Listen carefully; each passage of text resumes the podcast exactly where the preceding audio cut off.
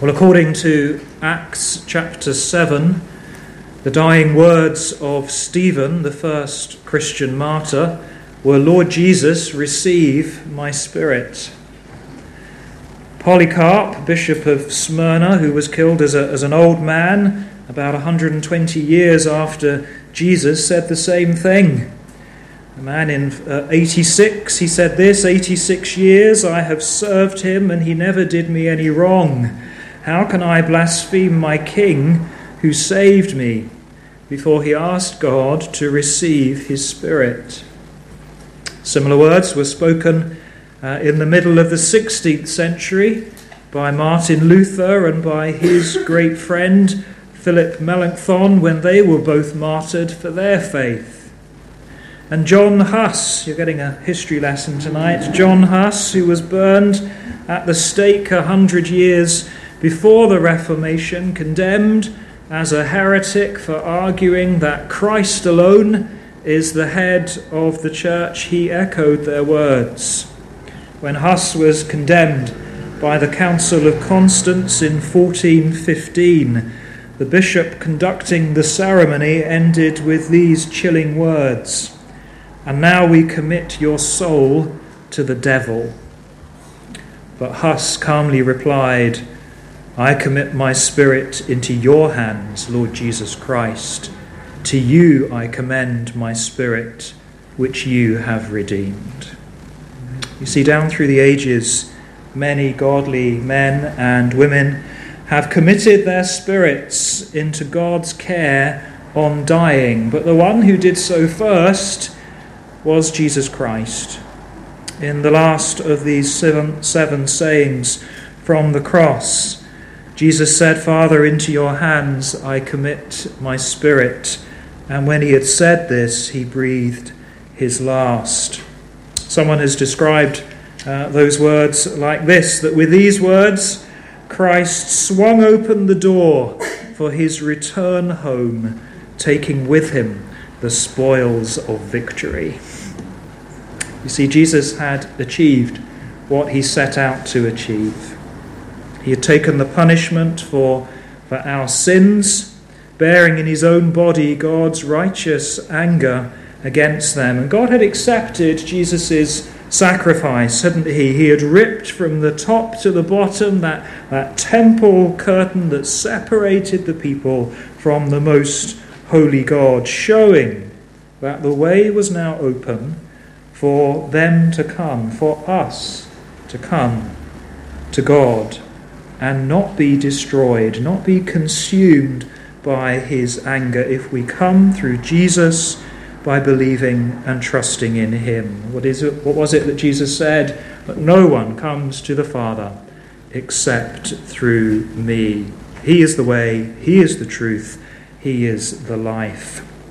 And so his mission being accomplished, we read here that Jesus called out with a loud voice and dismissed his spirit. He didn't die with a whisper, but he died with a loud voice, the controlled and the confident cry of someone whose work on earth was finished, who knew where he was going, and who with satisfaction breathed his last. And I want you to have in your minds tonight whether you will be able to say something similar, whether when it comes to that day, that you will be able to look back and know that your work on earth is finished, you know where you are going, and with satisfaction you can breathe your last. We're going to look at this passage this evening to see how we can learn to do that. The first thing I'd like us to see tonight is Jesus' control. His control. Sad, isn't it? Sad fact of, of modern life, and probably not even necessarily modern life, that some people choose to end their own lives, either by suicide or assisted suicide. But only Jesus could dismiss his spirit. You see, when we die, our, our breath is taken from us and our life ebbs away. but Jesus chose to breathe his final breath. Yes, he was weak, of course, physically from the, the loss of blood and all the, the rigors of, of, of, uh, of, of, crucifixion, having been on the cross all these hours, let alone the, the, the spiritual agony that he had been through. But at the moment of his death, Jesus was strong. He dismissed his spirit and he terminated his earthly life. You see, we might, I hope we wouldn't, but we might, people, some do uh, choose, don't they, to take an overdose or to throw themselves in front of a train. But only Jesus could dismiss his spirit. He said, I have power to lay down my life, and I have power to take it up again. You see, the word when, that Jesus talks about here, when he talks of committing or, or commending his, his spirit, literally means to place beside or, or to set before. If you think about it in the same way uh, that you might, someone might set a meal uh, before you in a restaurant or in their home, it means to deposit or to entrust. And so here the idea is about committing something to God for safekeeping. And what is it that Jesus commits here in verse 46? Well, it is his Spirit, he says. He's not talking about the Holy Spirit, but he's talking about his own human spirit. The spirit is what distinguishes us from the animals, it's what uh, links us to God. Zechariah tells us that it's God who forms the spirit within us. It is the spirit that, that, that, that animates human, human, the human body and, and, gives us life. If you think of that, that vision of, of Ezekiel and his valley of, of dry bones, and remember that God took him and, and showed him, didn't he, this, this, this valley full of all these dry and, and desiccated bones, and they were dead and they were dry and they were, they were lifeless until God breathed his spirit into them. Even when they came together, even when they were, uh, they were formed into some sort of shape and there were, there were tendons and ligaments and muscles and flesh put on them, there was no life in them until God breathed his breath or his spirit into them. It is the spirit that gives life to our bodies. And when we die, it is the spirit that lives on our body goes into the ground or is burned or lost at sea or whatever happens, but our spirit lives on. A couple of years ago, we did um, in church, in the Sunday mornings, we went through the, the children's catechism for the children, but for the adults as well. It's a great thing, a catechism, isn't it? And we, we reminded ourselves, or we taught the, the boys and girls in our big questions for little boys and girls that our body and our soul separate at death.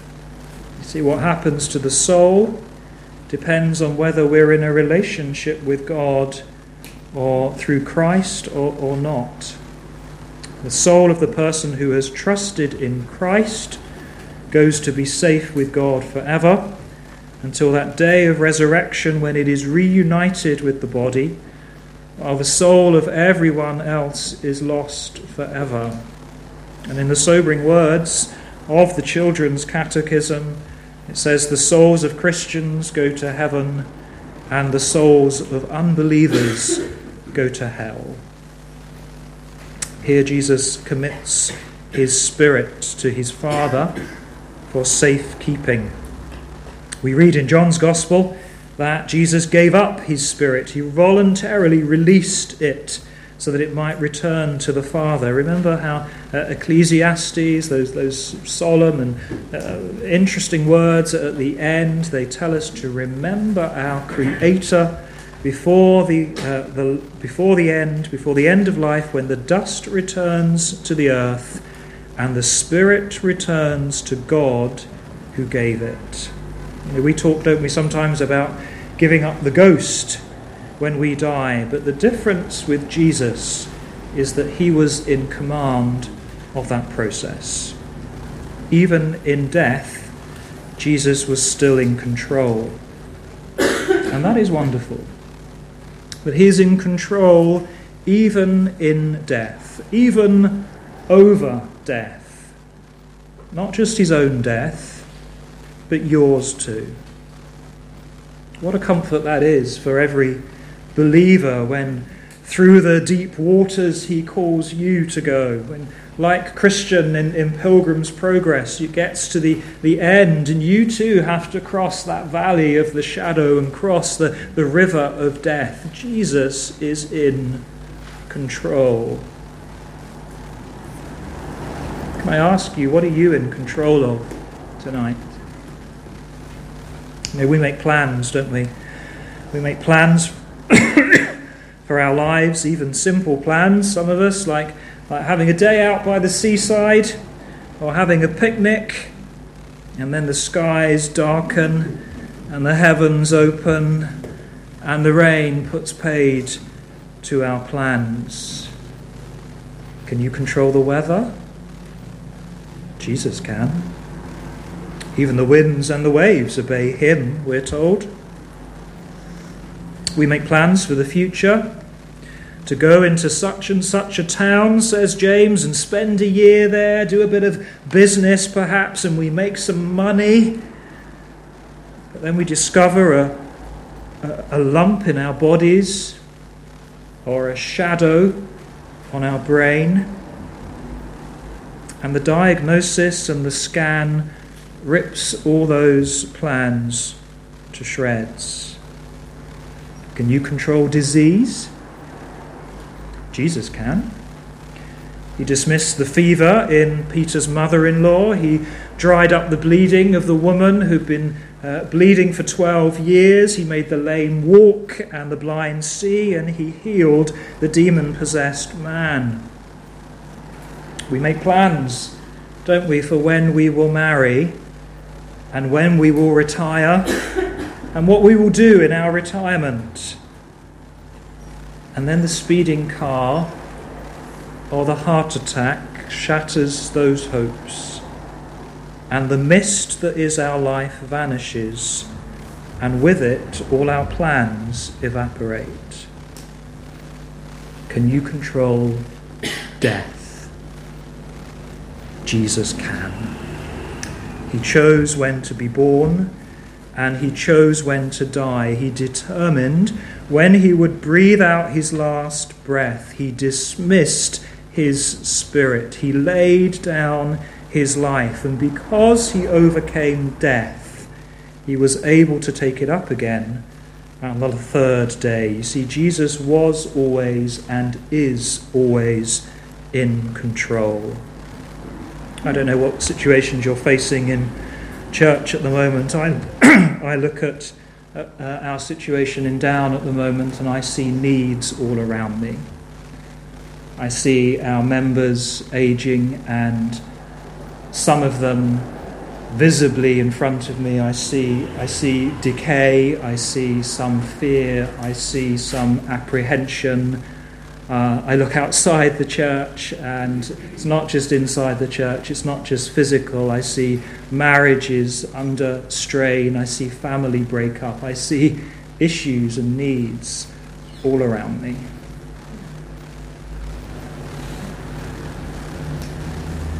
And we need to remind ourselves, don't we, that we would fall apart if we didn't know that Jesus is in control. Why should we pretend? What is the point of pretending? Like the man who wrote his poem Invictus, William Ernest Henley, I am the master of my fate, I am the captain of my soul. You see, the fact of the matter is that we cannot control anything. And we need to have Jesus at the helm of our lives, controlling them if we are to avoid steering a pathway ourselves that only leads to our destruction. You don't know what the day will bring. You don't know whether you will wake up tomorrow. But if we know that Jesus is and was and will always be in control, we need him, even in death, even over death. Jesus is in control. But as well as control, in these words we also see a contrast, don't we? You see, for 12 hours Jesus had been in the hands of men. He talked about that often enough, hadn't he? He'd told his disciples how the Son of Man was going to be uh, delivered into the hands of men and they would, they would kill him, and on the third day he would be raised to life. And, and Jesus delivered himself up into their hands in Gethsemane. Remember, he didn't run and he, he didn't hide. He didn't shy away from that day when they came to him with, his, with their clubs and their, and their spears. And he said to the soldiers, He said, Who is it that you want? And he told them to take him and to let his disciples go. But he was in their hands. He placed himself in their hands.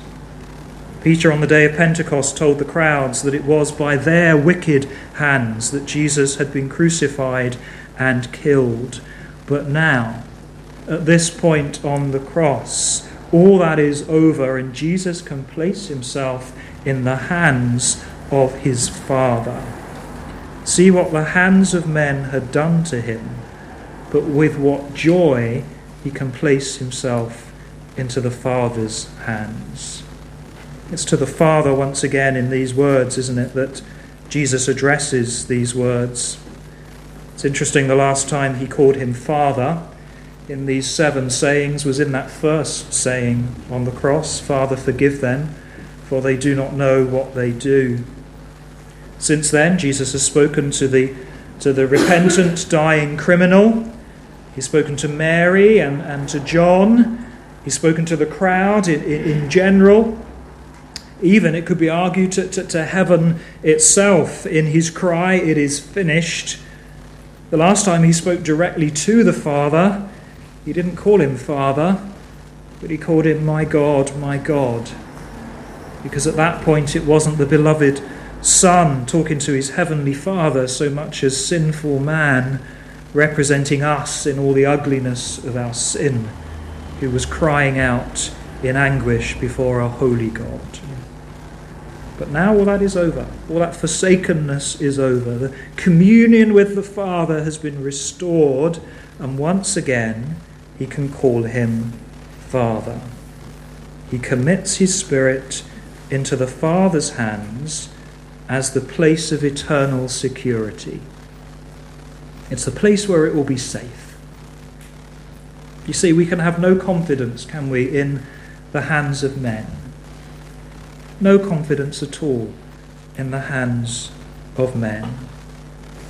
There is only safety, only security in the hands of the Father.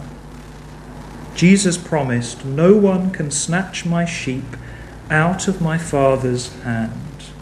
It is the one place of absolute security and safety. Jesus promised his disciples that one day he would come back and take them to be where he is. Where is that place that he is going to take his disciples with his heavenly Father safe in his hands? You know, someone has commented that, that Jesus didn't say to his Father, Receive my body, take care of my dust, but receive my spirit. You see, Jesus was content for other people to deal with his body. He was content for, for Nicodemus and, and Joseph of Arimathea to take his body down from the cross and to place it in a tomb for those loyal men and those, those devoted women who, who loved him, to, to take his body and to embalm it in those, in those precious and expensive spices. He trusted his body to them, but his spirit he entrusted to God. Don't get me wrong, I'm not diminishing the body. The body is important. It's a, it's a core uh, component of how God has made us, fearfully and wonderfully made us, and we are incomplete without the body. Even the spirits in heaven, we read, are naked without the body, and they long to be clothed with their resurrection body. I'm not dismissing or dis- diminishing the body. We are body and soul, and we will be in heaven, body and soul. But as Jesus said, we're not to worry so much about our body as our soul, because that is the more precious thing. In many ways, the body is, is just a shell. The precious immortal soul is the jewel inside. A.W. Pink writes Secure the jewel when the casket is broken.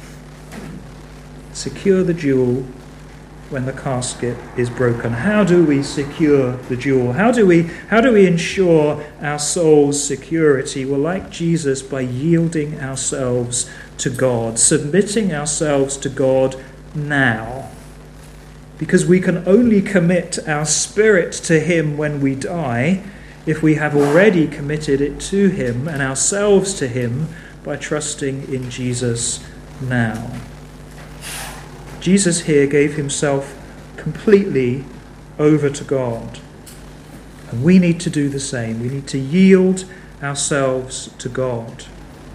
I think when I must have first preached this, Philip was asking me in the back when, when I preached this, I can't remember, a few years ago, but obviously our, our motto text for the year when I first preached this was this I know whom I have believed and am persuaded that He is able to keep what I've committed to Him until that day. You see, when we do what Jesus did, and when we do it now, then we will be able to say that motto text for ourselves.